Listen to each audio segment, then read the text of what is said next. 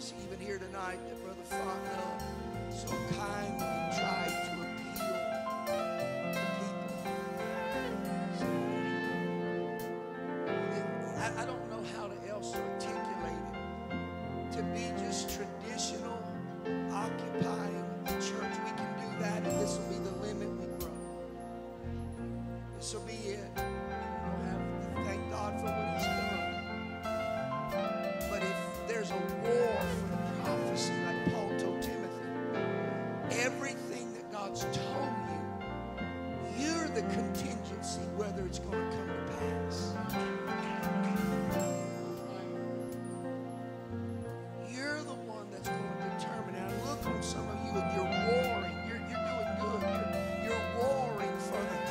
prophecy.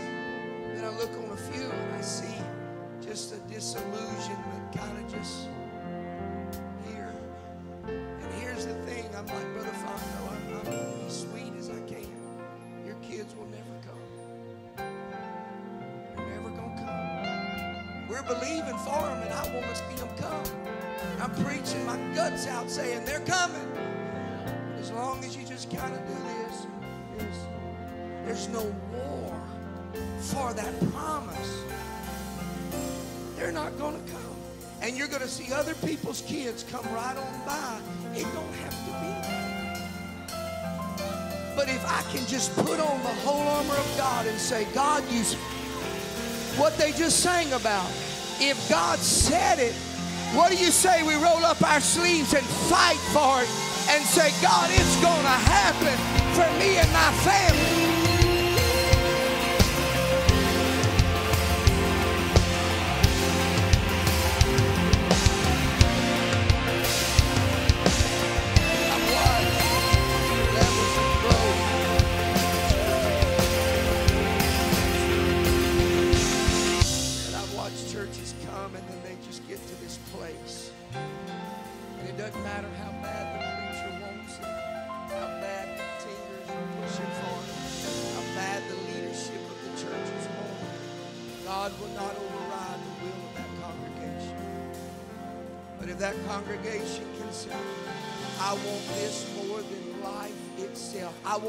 My son filled with the Holy Ghost. If you can say that with a passion in your spirit, you hear me. We won't be like the statistic that says we just plateaued out, but we can move forward into what God has for us in growth and development and what God wants to do. I believe God's got a great harvest for us in Indian Village. And if you want to see that, throw your hands as high as you can right now. Lift your voice. Jesus, save my family. And it come from your belly.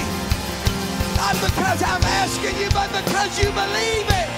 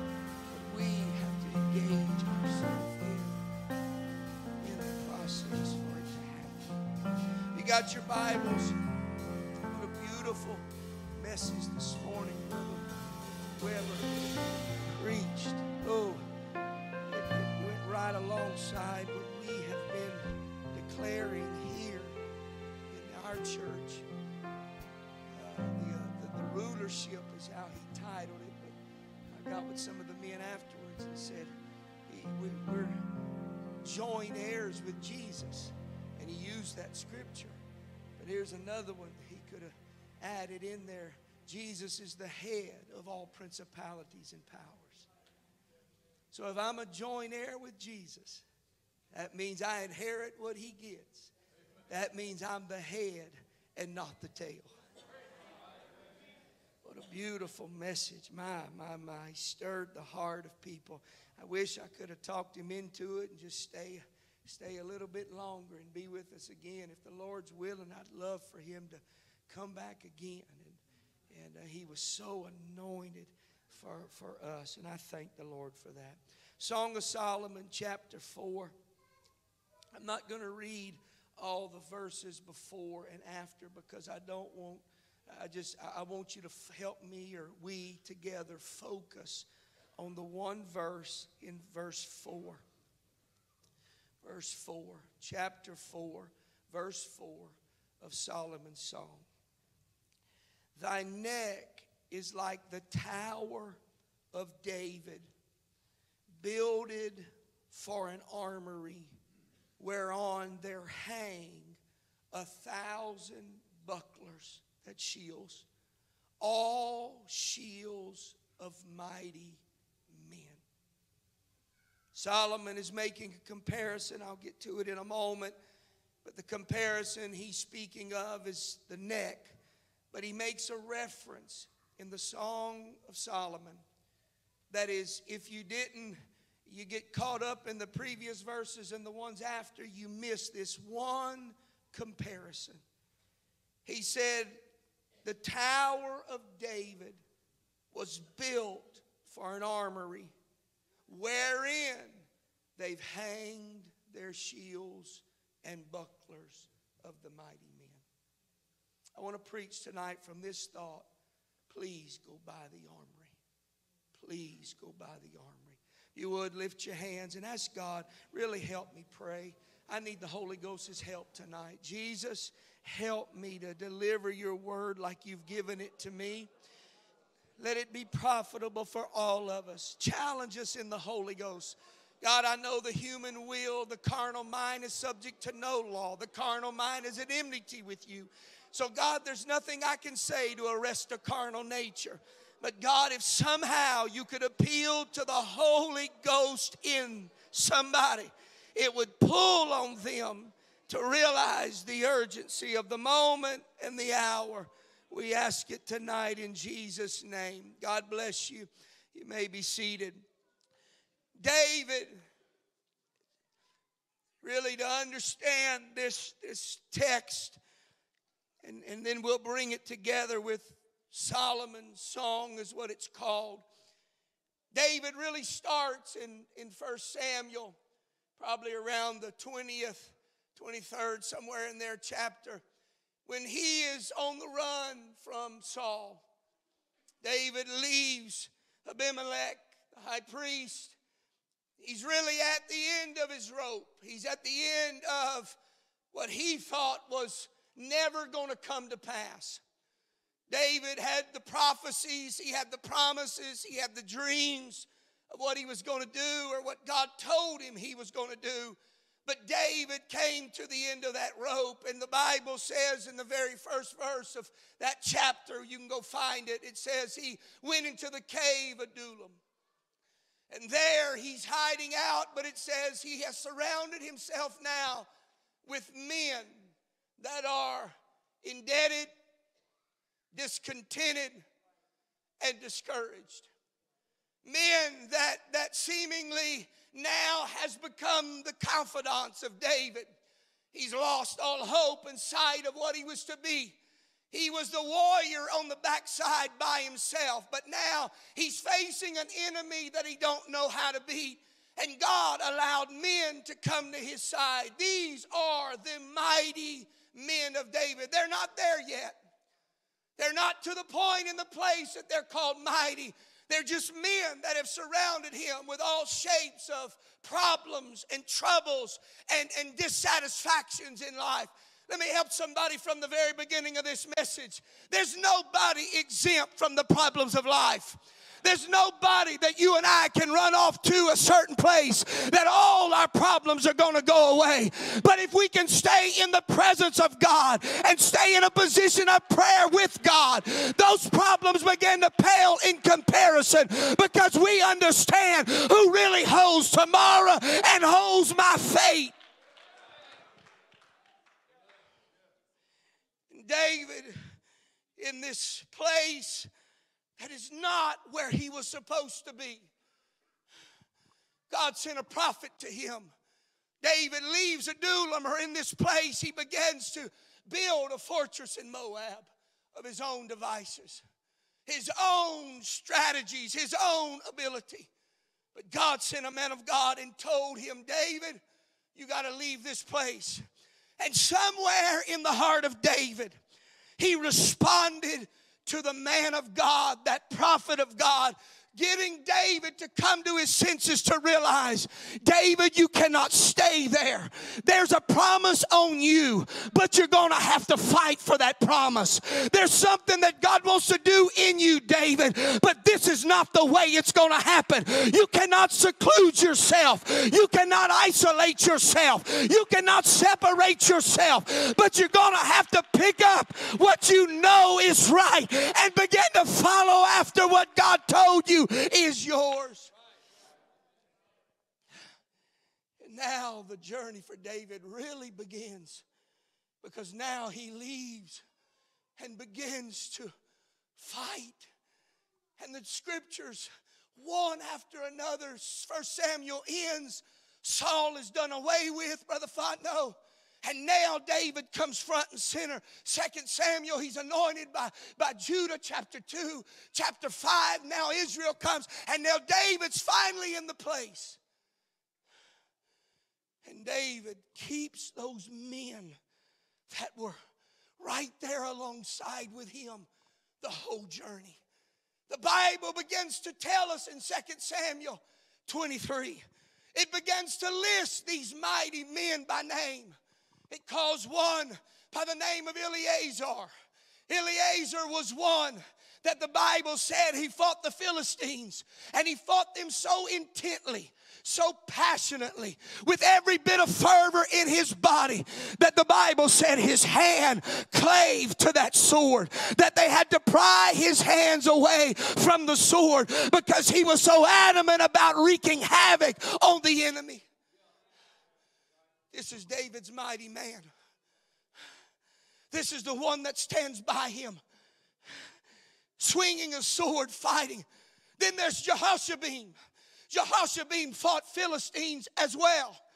And he fought 800 Philistines by himself with a spear.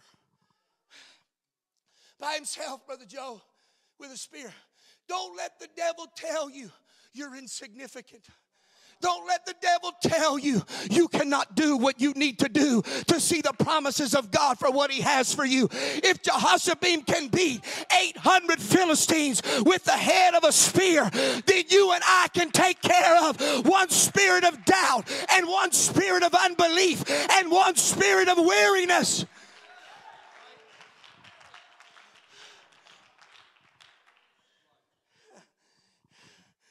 Eleazar fought it with such passion. See, what I find in these mighty men, Brother Fontenot, is they were men of passion.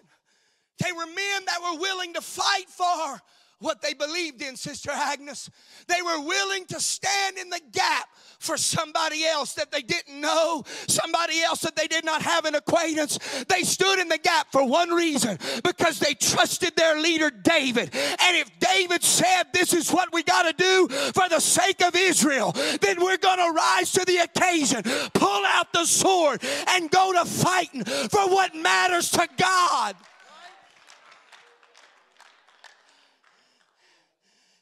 You look at today, Sister Debbie, and there's no cleaving to the sword. Instead, we let go of the Word of God at the drop of a hat.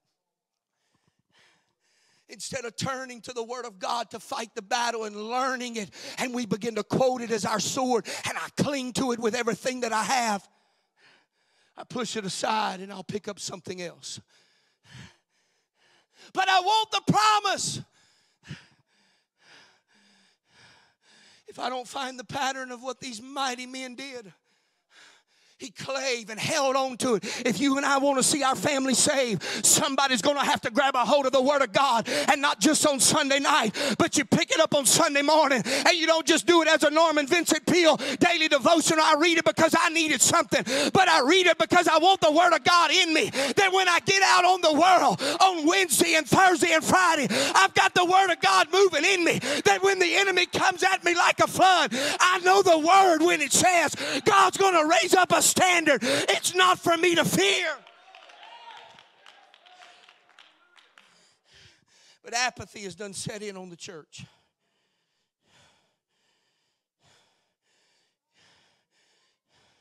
It set in in the minds of God's people. And a preacher gets a coronary trying to shake and wake us up to realize you need to go by the armory one more time and pick it up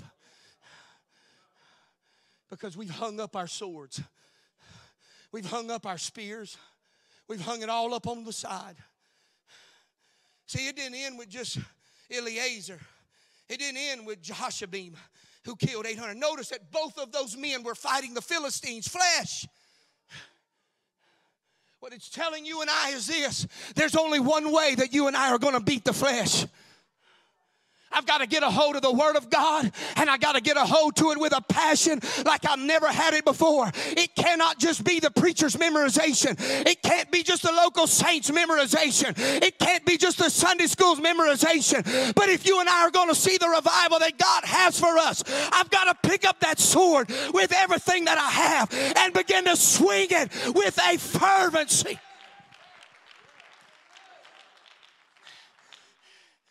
Shammah the third one. I love Shammah. Philistines come against him, Brother Bushnell, over his pea patch. Shammah, Brother Tyrone, was willing. See, because here's what the pea patch represented, Sister June. The pea patch represented inheritance. It represented the perpetuation of his kids. It represented everything that he was going to pass on to his kids to sustain them. Let's bring it where we are doctrine worship, praise, fervent prayer in the Spirit. If we want our next generation to pick it up, we better do something about the inheritance. And Shammah, Brother Daryl, when they came after the pea patch, Shammah said, Oh no. If you take this, you got to come through me to get it. And the, here's the word for him He stood when everything else caved because of fear, discouragement, doubt, and unbelief. But Shammah rose to the occasion, Brother Darrell, and he began to declare, This land was given to me by God. I wonder what would happen if you and I would begin to declare, That son was given to me by God. I'll say it, I'll make it personal. I prayed for you. I said, God, I want a son. You gave me a daughter, and I thank God for it, and I wanted one of each. That way I can, you're disposable. Boo you, I got him. Boo you, I got him. But I prayed for a son. And when hell began to come into your life, and you begin to run encounters with things that didn't make any sense and you ran with people you shouldn't have went with and you ran and, and things were appealing to you. I've been saying it over and i still say it. God i've invested too much in him in prayer for hell to come in and mess up his head and make him believe another doctrine, make him believe something that's not true, I'll stand with hell with a water pistol. But you and I've got something greater than a water pistol. You've got the Word of God. Fight for that son and daughter at whatever the cost.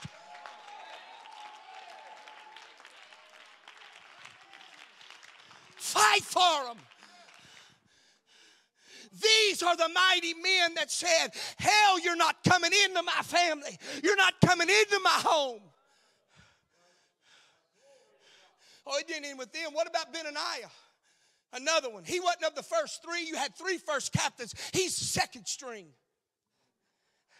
But even in second string, Benaniah fought a lion in a pit on a snowy day. I don't know about you, but my last time I checked, they ain't had to cleave my hand from a sword. Last time I checked, I ain't killed 800 Philistines. I might have knocked some devils in the head, but I ain't killed no 800 Philistines. And I for sure ain't fought no lion in no pit on a snowy day in Louisiana. But I tell you what, I have fought, brother. I found myself in a pit, and I didn't know if I was coming out of my pit. And then to make matters worse, the enemy dropped a line in my pit and he began to tell me, Your kids ain't never coming. Your family ain't never coming. Your church ain't never going to have revival. You ain't never going to see a breakthrough. You ain't never going to do this. And I began to fight in a pit. I was by myself at that moment, but you hear me. The fight rose up in me and said, Uh uh-uh. uh my destiny says I'm coming out. My promise says I'm coming out. Come on, somebody. Does your promise say your son and daughter's coming? Then you've got everything you need to get out of the pit.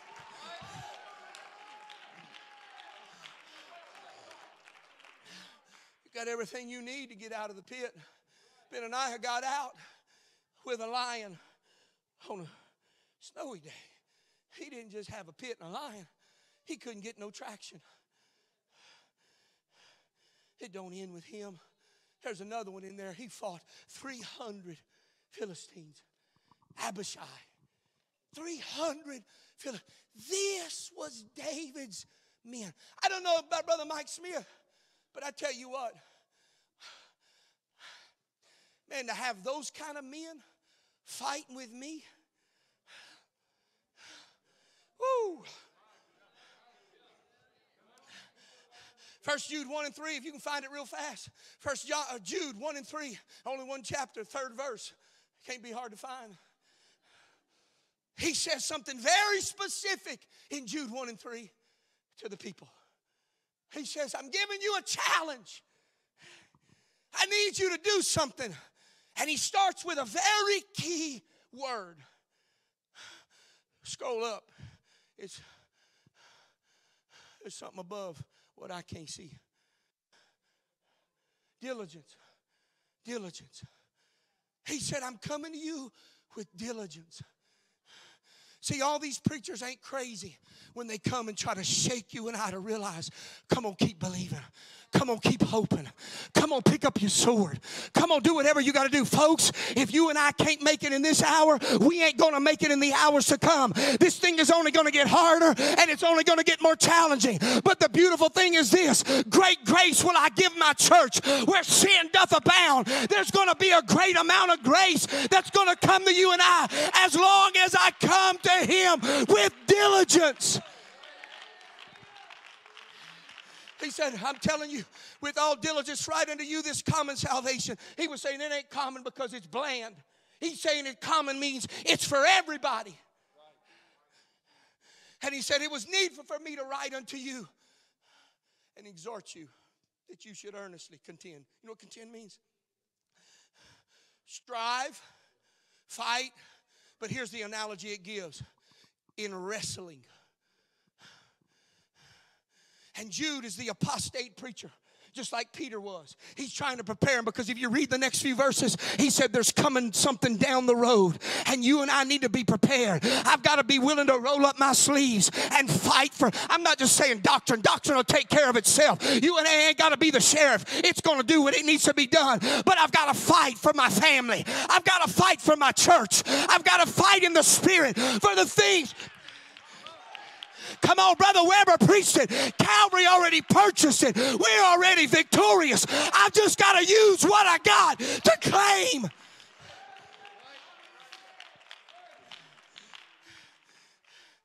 He said, You better, you better fight for this. Contend for the faith. See, here's why. Let me break that down to where we are. Here's the struggle with many of the people that don't come. Backsliders. Here's what's happened to them, Sister Claudia. They don't trust. That's it. It's real simple. They don't trust. They don't, first of all, we, this is a given, they don't trust God. God did not do what they wanted him to do. God failed them in their mind. They don't trust him.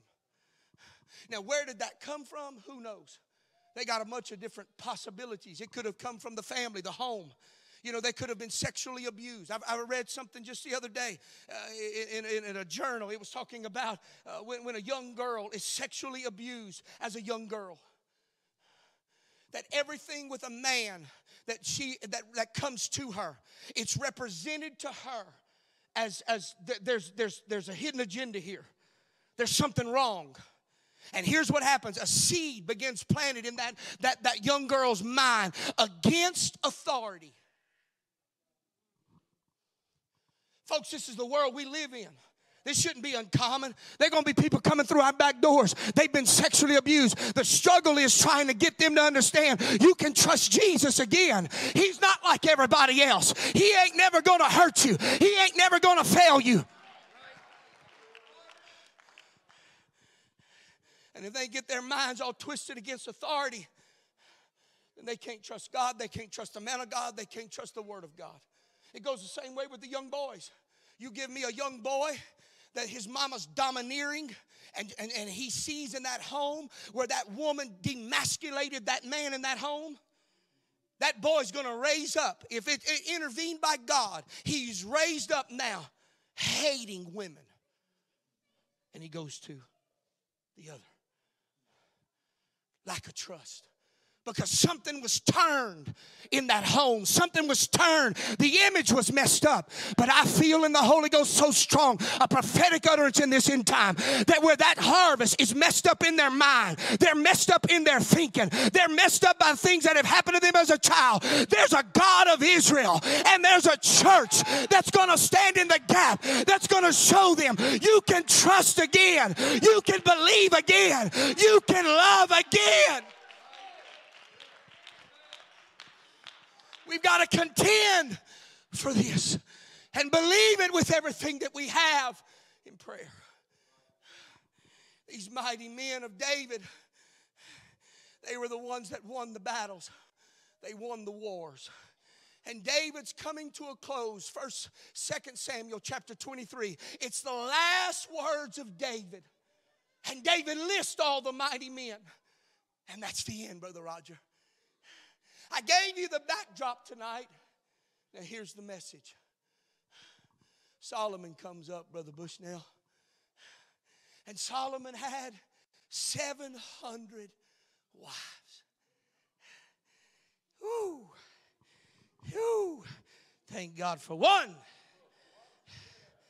One God, one wife. And I know the wives say one husband. Got to slip that in. I won't get no roast tomorrow.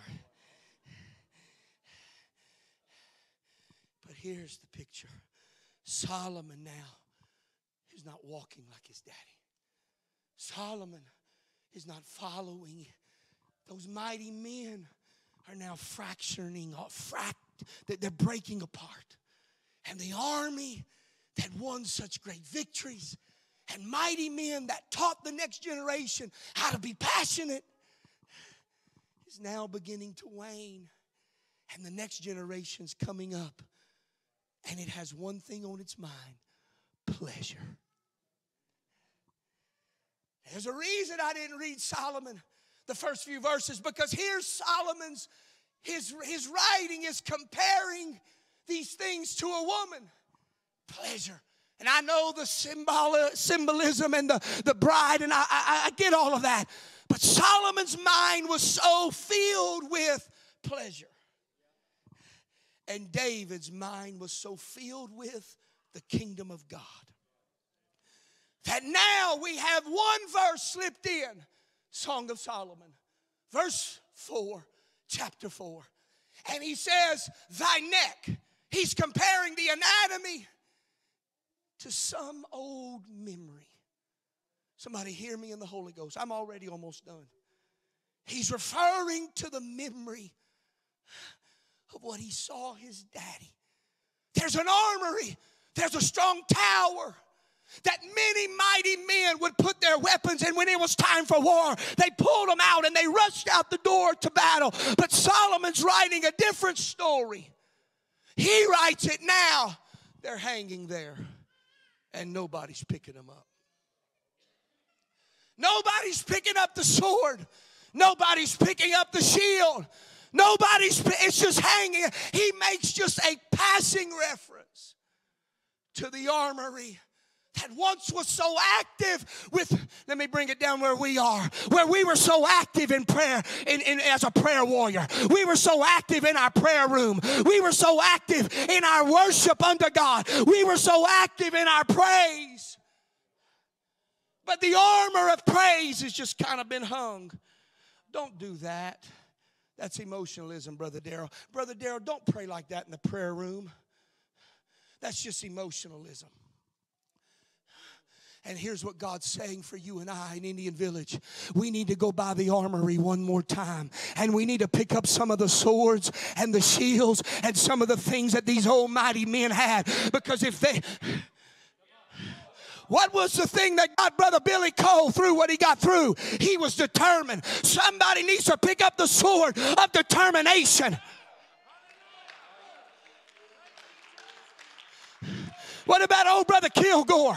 What was the weapon he used? Sacrifice. I need to pick up the, the weapon of sacrifice and I've got to walk with it and it's got to become a part of me. What about the weapon that Brother T.W. Barnes used? The weapon of prayer. If we don't pick it up, the next generation, they're going to be writing stories about the armory of what used to be of the mighty people of Indian Village. I don't know about you, but not on my watch. It ain't going to be going down on my watch, Brother Bushnell's watch, or this church's watch. That we're just going to be an entity that's going to take up time. Oh, I feel a little resistance right now. Don't make me plow down on and deal with that spirit of perversion right now. I'm trying to be kind. God's wanting to move in our families, God's wanting to move in our life. And if we'll pick up that sword,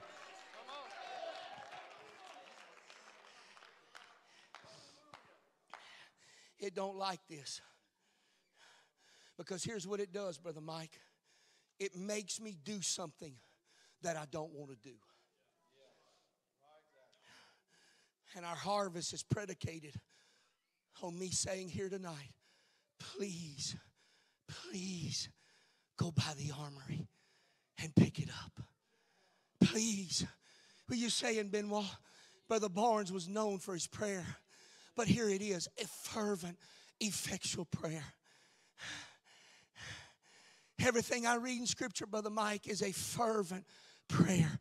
They made prayer through the night fervent and effectual. And when they did, Peter got broke out of prison.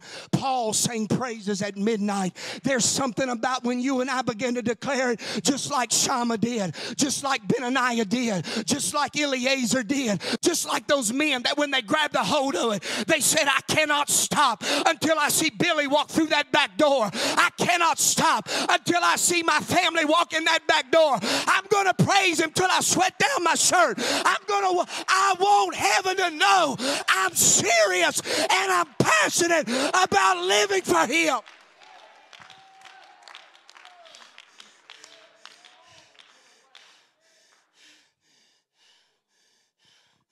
But Solomon, he had men to pattern it from, Brother Joe, but he never did it. What, what a sad thing is me to have, brother. I, I got brother T.W. Barnes, brother Langley, I got brother T.W. Barnes, prayer. He would go in the mountains of Hot Springs, Arkansas by himself. And there he built an altar of rock, unhewed stone. He built an altar there. No one ever knew where it was except one person. When he passed away, that one person told another person where it was and these on and so forth. And we they asked for permission. Can we go? Went up there, the altar had fallen down. He obviously had not been there, but you could tell where it was. And they brought home, Brother Bushnell, a rock from that altar, gave me one. They brought a rock. There ain't no power in the rock, Brother Langley. There ain't no power, Brother Bushnell. That rock can't pray for me. That rock can't do nothing for me. But I tell you one thing that it does do for me. When I'm walking in that prayer room, I begin to remember the weapons of Brother Barnes and all the great things that God used him and did with him. I'm not wanting to be Brother Barnes, but I'd love to see lost souls saved in the kingdom of God through the prayers of men and women in this church. I'd love to see the salvation to come to the most gross immoral. It don't matter how far they've gone. God can save them if you and I can pray it.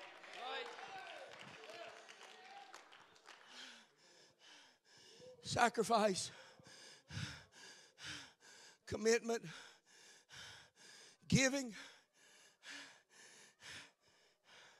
This church was built by giving, giving, giving. I could use you, Brother Bush, now. You're one of those weapons. Giving.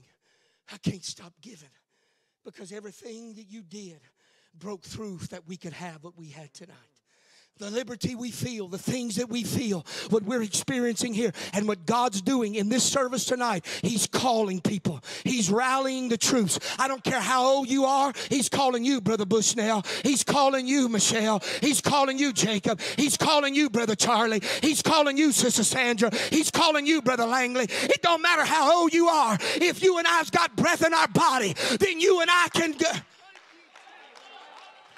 Stand with me.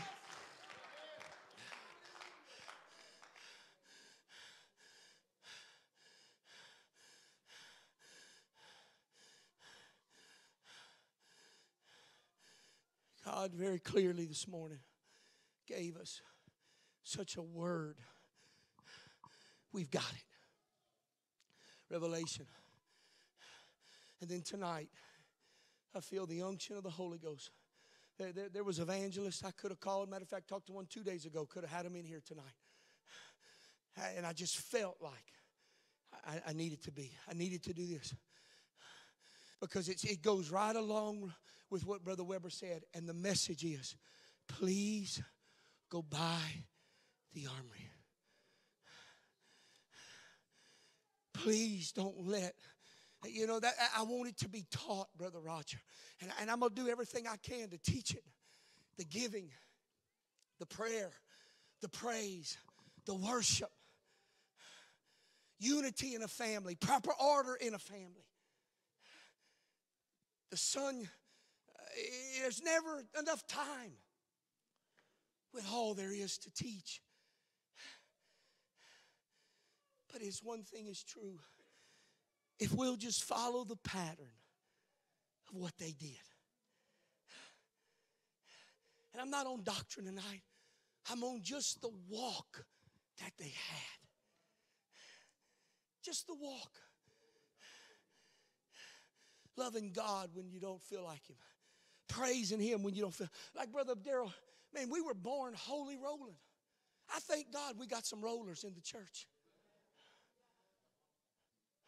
I thank God we got some runners in the church. That's apostolic praise.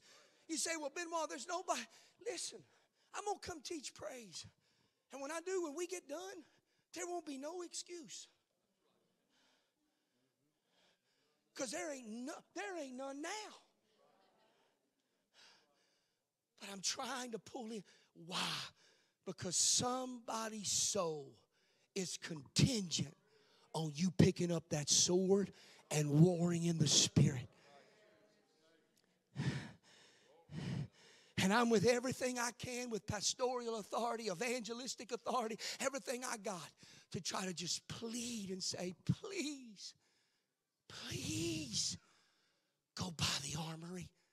When's the last time you warred in the Spirit and talked in tongues? Please go by the armory. You got a weapon, but if we don't use it, it ain't never to bring them to the house of God.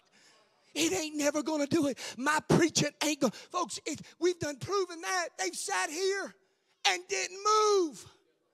And I preached my guts out. That's the best I got. It don't get no better. So the Holy Ghost is telling me, okay, Benoit, you did everything you can do. Now, tell them to go by the armory. And the greatest victory you're ever going to see is when you go in the Spirit and begin to pray with Calvary behind you that's already purchased your victory. And the next Sunday morning, so and so's going to walk in that back door. Little Bobby going to walk in that back door. And they're not just going to walk in the back door, they're going to make their way to an altar. And God's going to forgive them. And God's going to fill them.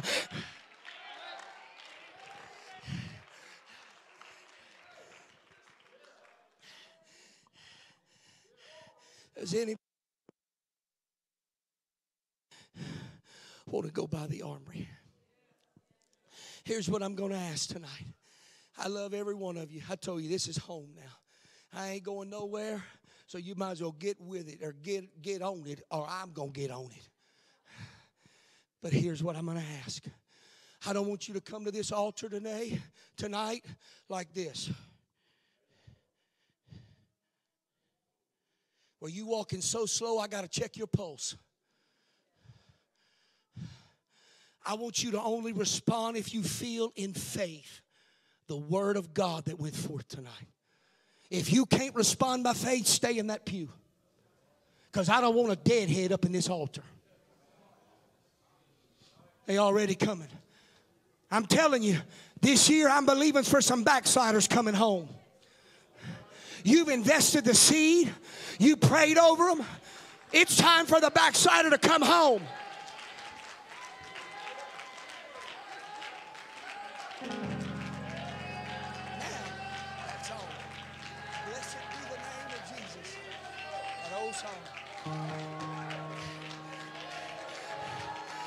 Oh, it's moving in here right now. I'm telling you, our sons and daughters are coming. That backslidden son's coming, and hell can't keep them. Hell can't keep them. I don't care where they are in sin.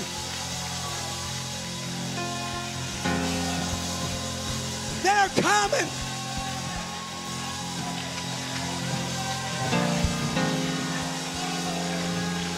Hang on. Listen to me. Listen to me. Here's what I want you to settle tonight. I want you to settle. I see it on some of you. You're so condemned by your mistake. Mistake with your kids, mistake in the church. I don't know. You're just, I see condemnation on some of you. And you hear me. God can fix whatever you messed up. And quit blaming yourself. Ask God to forgive you and stop. That's it. It's over. I shouldn't have done it. I did it. You know how many I did it I've told God, Brother Bushnell? My God, Brother Butch, it happened today. I did it. I did it. Yes, I did, God. But I know He's just and faithful, and He'll forgive me. So, what I'm going to ask you to do tonight ain't none of us perfect, but we're forgiven if we ask Him. I want us right now to throw our hands up before they sing. And tonight, that old condemnation is going to lift off of some of you. You failed, you feel as a parent. No, you didn't. You gave them a good home. You did the best you could. God, right now, forgive me, God. Wash me in your blood. Forgive me of things I could have done, should have done, and didn't do. God, I'm sorry, but I'm going to make it better tonight. I'm going to start tonight, and I'm going to pick up a sword.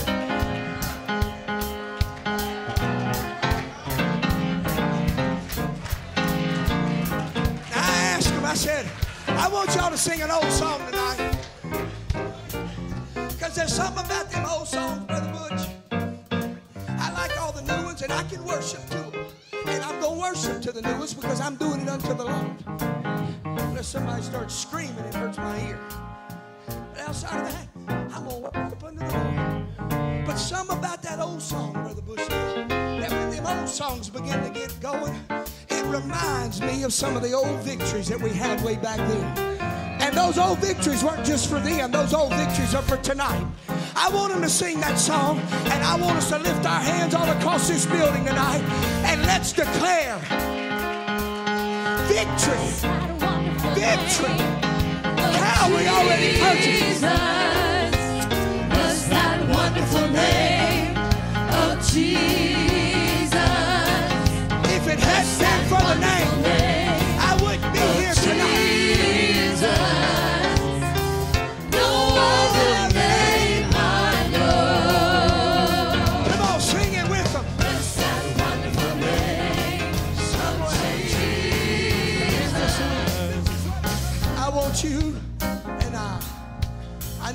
came out a week of sacrifice, but somewhere in this week, I want you to ask God, God, show me.